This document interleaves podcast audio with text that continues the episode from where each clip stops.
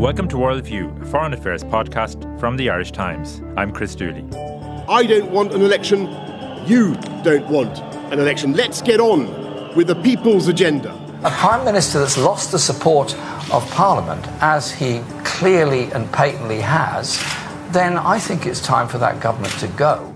There are significant days in politics, there are exciting days, and occasionally there are momentous days and today, Tuesday, counts as a potentially momentous day in the House of Commons, as MPs opposed to a no deal Brexit seek to take control of the order paper in order to stop Boris Johnson from taking the UK out of the EU on October 31st without a deal.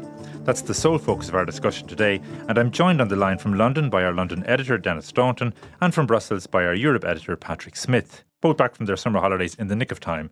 Denis, it, it, looks like MPs opposed to Boris Johnson's Brexit plans have the numbers they need. So, what exactly do they plan to do? What they plan to do is uh, they'll ask the Speaker, John Bercow, for an emergency motion, a debate on an emergency motion. This is under what's called Standing Order 24. And normally, these motions, uh, you can have a debate on something, but you normally don't vote on these afterwards. But what they will ask uh, John Bercow to do would be to uh, to then have a vote which would allow them to take control of the parliamentary timetable tomorrow, Wednesday, and then uh, with a view to passing legislation which would oblige Boris Johnson to request an extension to Article 50, so a delay to Brexit beyond the 31st of October, unless he had agreed a deal with the European Union uh, by the 19th of October. There's a, a, European summit on the 17th and the 18th. So the day after that, he'd have to have uh, agreed a deal.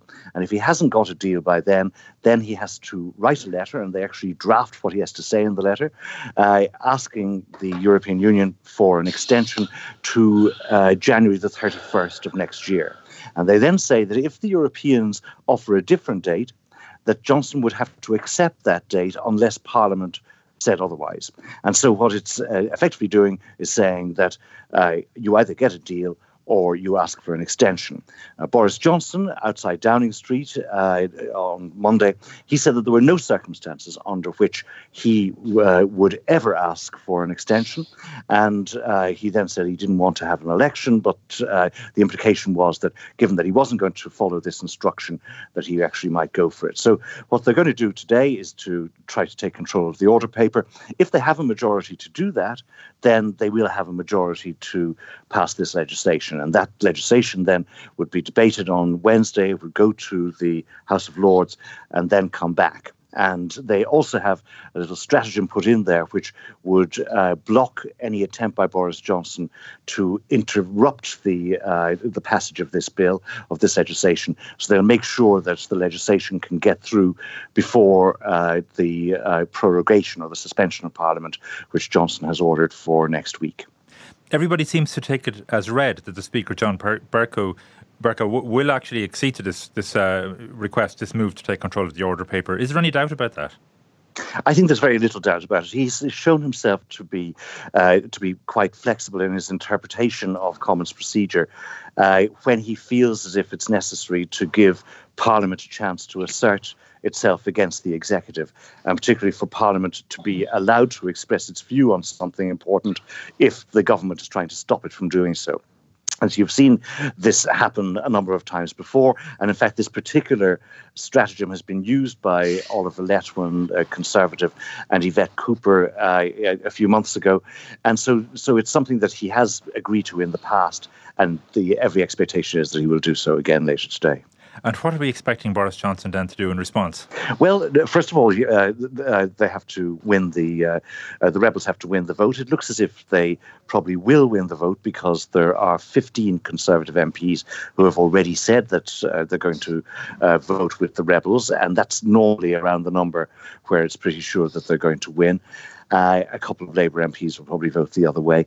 And then uh, Boris Johnson has said, first of all, any Conservative MP who uh, votes against the government will lose the Conservative whip in Parliament and will not be allowed to stand as a Conservative candidate in any forthcoming election. What he is then expected to do is uh, to table a motion under the Fixed Term Parliament Act asking for a general election. And to get a general election, he needs a two thirds majority in Parliament.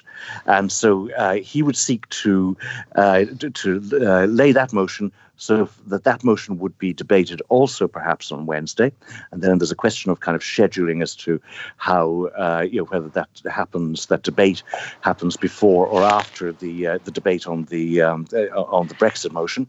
And, and then it's a question really of whether Labour uh, will agree to support that motion uh, because because he needs the two thirds majority. He needs Labour votes. And uh, you know, Jeremy Corbyn was in Salford yesterday, and uh, at a rally there, he suggested that uh, Labour was very much up for a general election.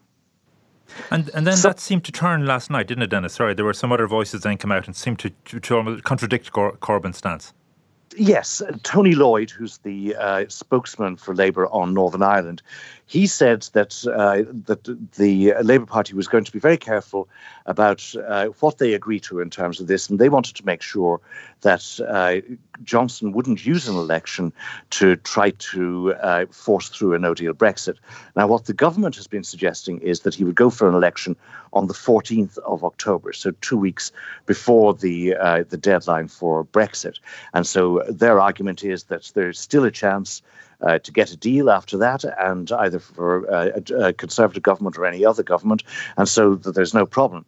Uh, what Labour and some other opposition parties have been suggesting is that actually uh, there's a danger that uh, Parliament would agree to this date and then that the government would simply, by order, uh, uh, by a proclamation, change the date to a date after Brexit Day.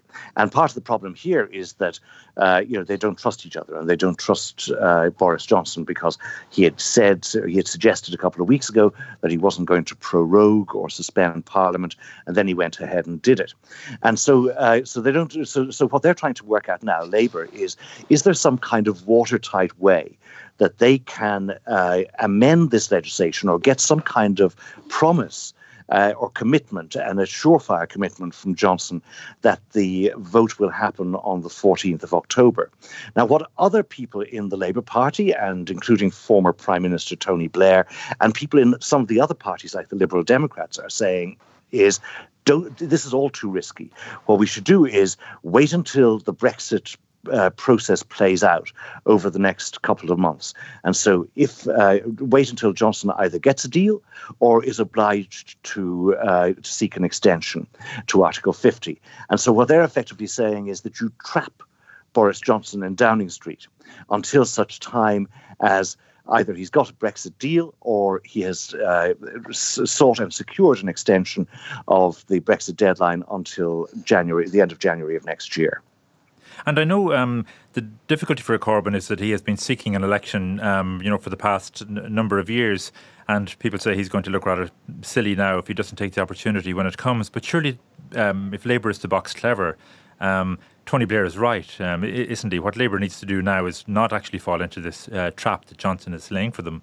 Yeah, I think that uh, I mean you actually have a kind of the, the curious spectacle where um, you know where Boris Johnson is telling everybody in public uh, he doesn't want an election, whereas he quite clearly does, and Jeremy Corbyn is telling everybody that he really does want an election when perhaps it's not in his interest actually to have it. One of the advantages, I mean, certainly it does look a bit ungainly for a political party or a leader uh, who, who's been saying almost every week, you know, for the last two years, give us an election, uh, you know, to under Theresa May and now under Johnson, to then say, well, actually, we're not quite ready for it yet. But on the other hand, if you look at it just in purely political terms, if they contrive to keep Boris Johnson in Downing Street and to oblige him to postpone Brexit and then go for an election, then Boris Johnson's entire electoral strategy of reuniting the uh, the coalition that voted Leave in 2016 it shatters because uh, you know his, his, big problem is that Nigel Farage's Brexit party is still at about 12 to 15 percent in the polls. But what he's hoping is that if he goes for an election now, that he'll be able to say, look, uh, I'm a true believer in Brexit, and uh, there's no point in voting for the Brexit party. You've got to vote for me. But if he actually has failed to deliver uh, Brexit on time, then the Brexit Party would be very much alive and crying betrayal.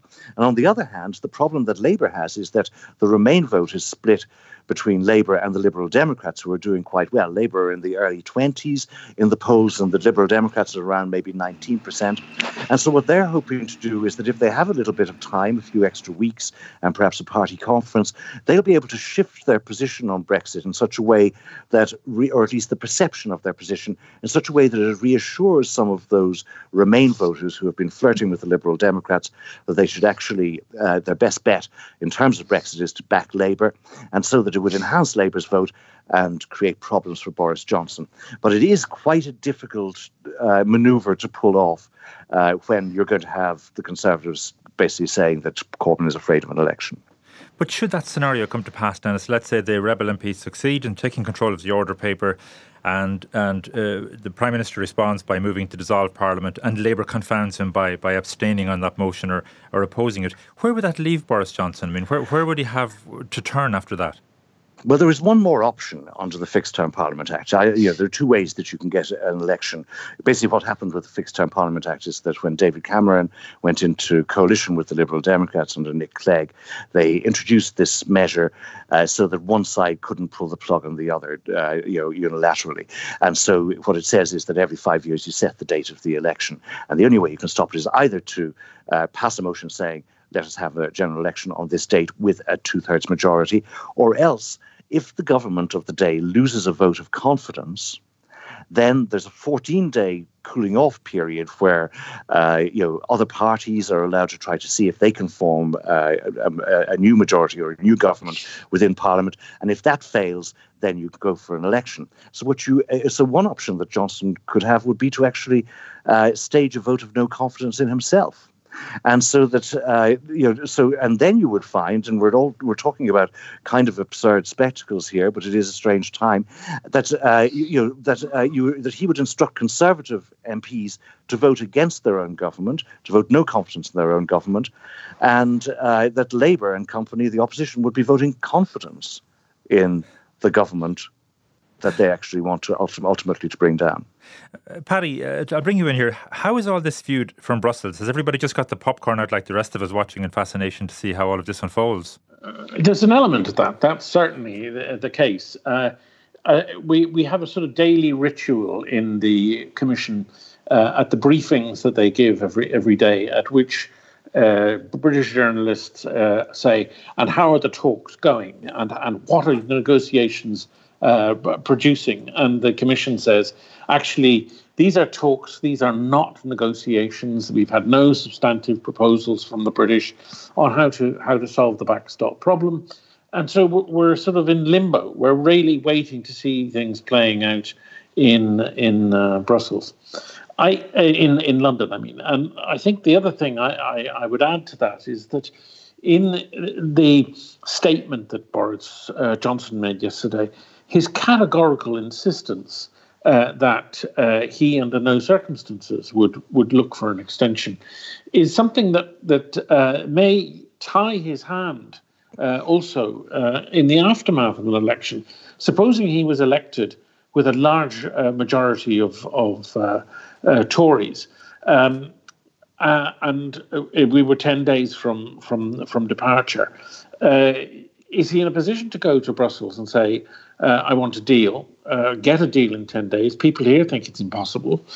Um, if not, is he going to do an about face and ask for an extension at that stage? And, and given the strength of his statement uh, yesterday, it, it, seemed as, as quite uh, difficult and unlikely. In other words, what people are saying here is that Boris Johnson is declaring very firmly uh, in an election, you will be voting for me to leave uh, the European Union with a no deal because there is no uh, possibility of doing a deal, uh, and that that is uh, will be the the the, the campaign uh, demand. It's a very um, risky strategy because at the moment he's still able to pretend that he can get a deal. people here just don't believe it. And on this question, Paddy, of progress in the talks, Boris Johnson keeps asserting that we're making great progress, and and Dominic Raab was on the Today program this morning on Radio Four, saying the same thing. I mean, are they lying about this, or are they are they picking up, you know, maybe some sort of better vibes, you know, around Europe and their tour of the European capitals that, that weren't there before? Well, people uh, around the European capitals are saying no. We we haven't said anything to uh, Boris Johnson that we never said that we didn't say before. If you present a viable alternative to the backstop that doesn't threaten the withdrawal agreement and the principles enshrined in it, then we will talk to you. And and that isn't that isn't new. And there is no uh, nobody is convinced by his argument that he's getting noises from Merkel and, and Macron to say, you know, come on, uh, uh, there's there's there's an opportunity here. Uh, we're prepared to reopen the withdrawal agreement. That is completely not happening. The other thing which is interesting is that there's been a leak in the last two days of a document uh, produced by the British Civil Service by the negoci- working group on on negotiations. Um, uh, on the on specifically on on the backstop, and uh, they are looking at uh, the supposed uh, alternative arrangements, which are seen and are regularly touted by uh, Johnson and, and Co. and Gove and, and others as a, a, viable alternative to the backstop. Well, this official uh, behind the scenes look at those alternatives says, as one commission official put it to me today, something that we have known all along, that the, there is no uh, part of those proposals which which is a serious runner, and and the uh, the document is actually quite uh, uh, must be very depressing for the um, for the British government, which not surprisingly has refused to publish it. And it's a very recent document, isn't it? August twenty eighth, I think is the date on it. Yeah, it's it's it's only a few days ago, and they they are.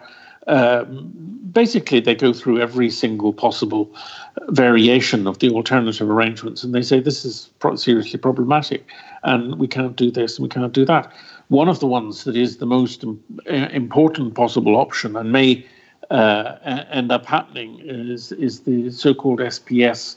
Uh, Northern Ireland becoming um, uh, uh, an SPS region, that is an agricultural uh, veterinary region with the South. This was part of the original proposals of the backstop. backstop. And um, the report actually says that's not a bad idea, but it's politically too problematic to go with. this is really um, pretty silly. I suspect the problem, Paddy, with those documents is they were written by experts, and you know, Michael Gove told us a long time ago not to not to listen to experts. But can I just ask you, Paddy, um, does the EU have a preferred outcome here? I mean, I mean, to the immediate political crisis in Britain, like, w- would an election help to break the logjam in the House of Commons, for example?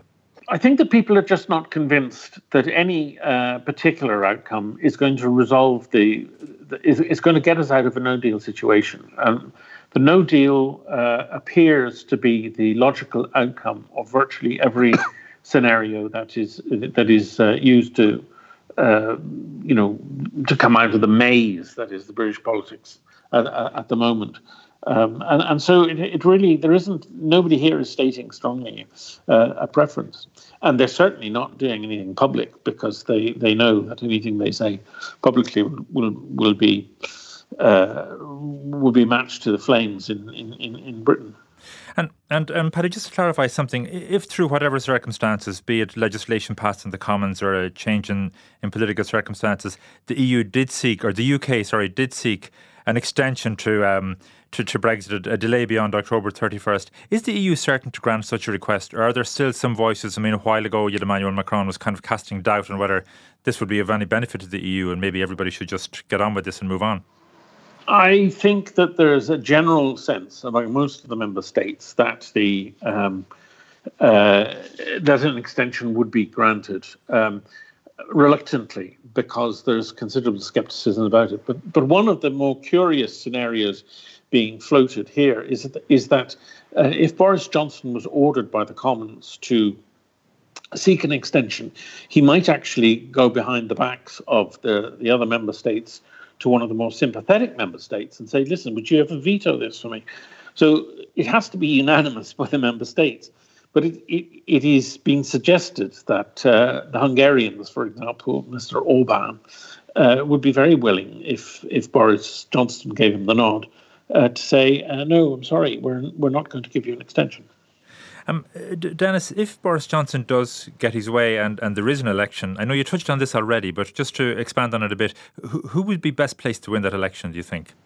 Uh, it's it's really very difficult to, uh, to predict. Uh, it's always difficult to predict, obviously, which is why we get so many predictions wrong. But it's particularly difficult because in England, uh, for example, it's now split four ways. I mean, if you look at the outcome of the 2017 uh, general election, almost everybody in England voted for either the Conservatives or the Labour Party. You had a few Liberal Democrats, and uh, and and and one one Green MP, but generally speaking, that's who they voted for. Now in it's it's split four ways between Labour, Conservatives, uh, Brexit Party and Liberal Democrats.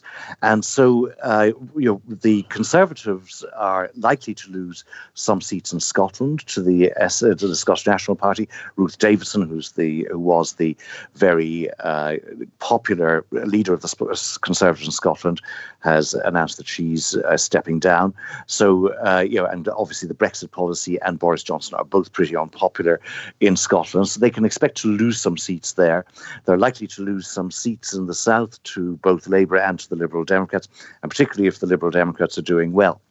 What they're hoping for is that they'll be able to gain some Labour seats in constituencies in the Midlands and the North where uh, they voted uh, in favour of Brexit. But the problem is that uh, to succeed, what they've got to do is to eliminate the Brexit Party as a threat. And so uh, the problem with the Brexit Party, even if it's on, say, 12% or 10% or whatever, it's probably not going to be able necessarily to win any seats. But uh, a thousand or a couple of thousand votes here or there in a constituency can make the difference under the first past the post system uh, to whether a Conservative wins or not. And so you saw this, for example, in the Peterborough by election earlier this year, where Labour held on to that seat on a reduced share of the vote because the uh, Conservative vote was split with the Brexit Party vote, and so uh, so so that's why you could, uh, you know, on a good day, uh, you could see Boris Johnson has got a chance to reunite this uh, coalition and get back in because at the moment Labour is down pretty low. Uh, it's you know early twenties the, the low 20s, Jeremy Corbyn is unpopular as a leader, and the Liberal Democrats are doing well. So, uh, you know, there is, uh, and again, the Liberal Democrats could have a similar impact in many constituencies on Labour as the Brexit Party would have on the Conservatives. So they may not actually win the seat, but they could prevent Labour from either winning it or holding it. So what you could see would be, uh, you know, Johnson winning and possibly with a majority. Perhaps more likely is that you actually do get some version of what you have now, which is a hung parliament. And uh, and so, if, for example, to go back to the sort of scenarios you were talking about to Paddy, if say Boris Johnson were to return with uh, a comfortable majority. One of the consequences of that would be that the DUP would then be surplus to requirements. And that would theoretically allow Boris Johnson to pursue the kind of deal that he wants with the European Union, which is to have uh, a very loose free trading relationship and with the possibility of Britain diverging from as many regulations as possible, indeed from all of them if necessary, but then that you would solve the Northern Ireland issue by having a Northern Ireland only backstop and you wouldn't have the uh, DUP effectively having a veto on that. So that's one possibility that you could have.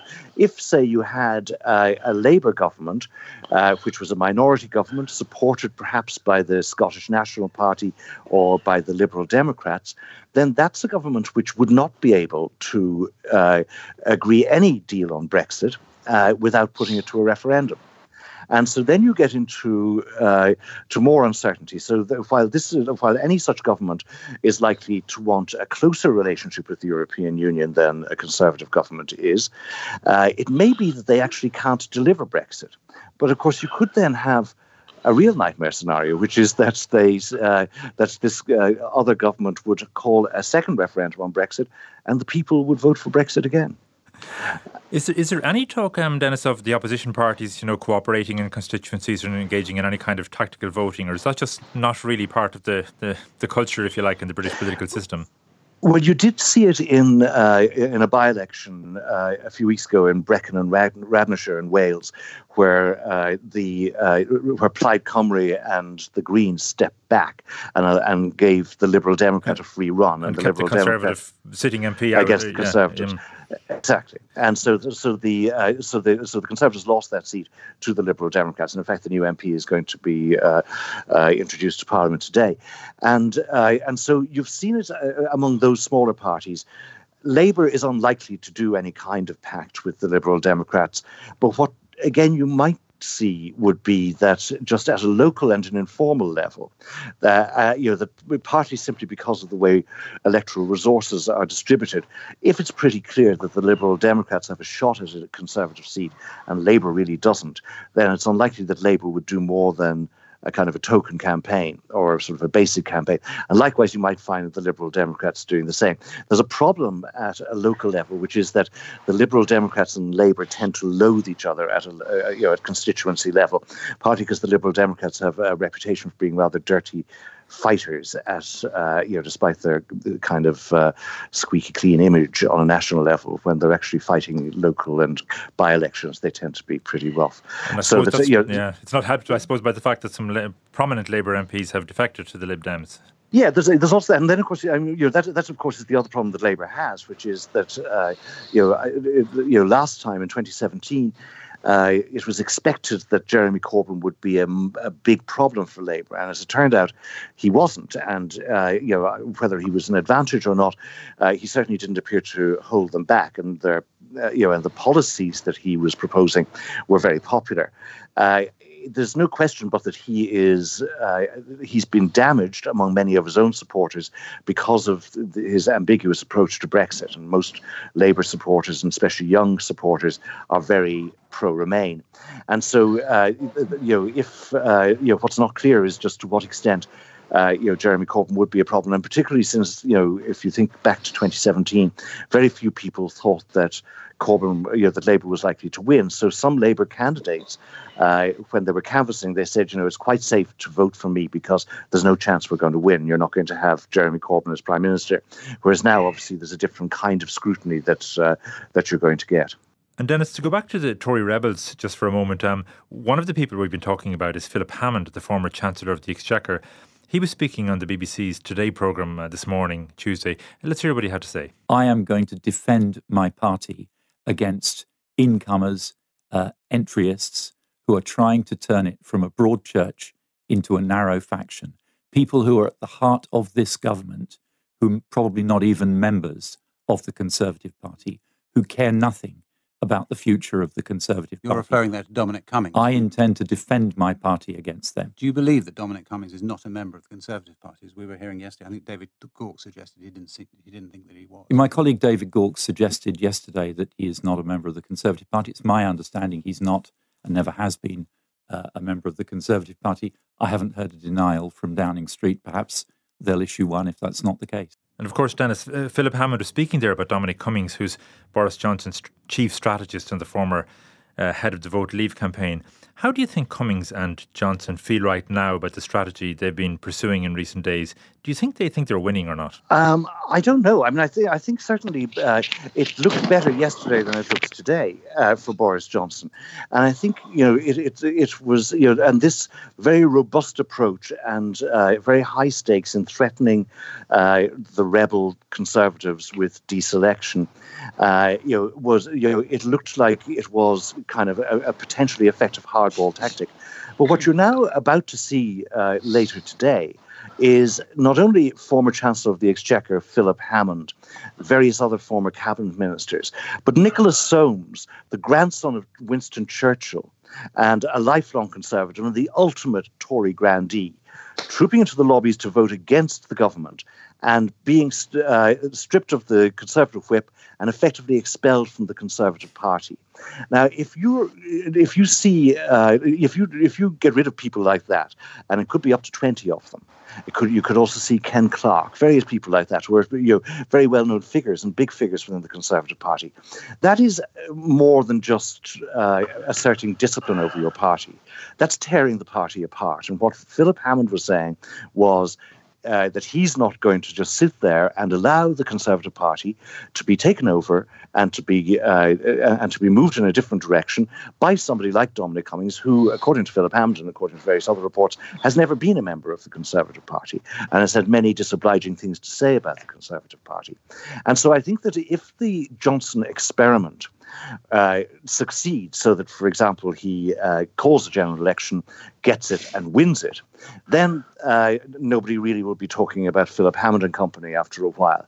But if it fails, then I think you will see uh, a new kind of battle for the Conservative Party, and you will see figures like Philip Hammond and Rory Stewart and various other of these people uh, who are rebels uh, tonight.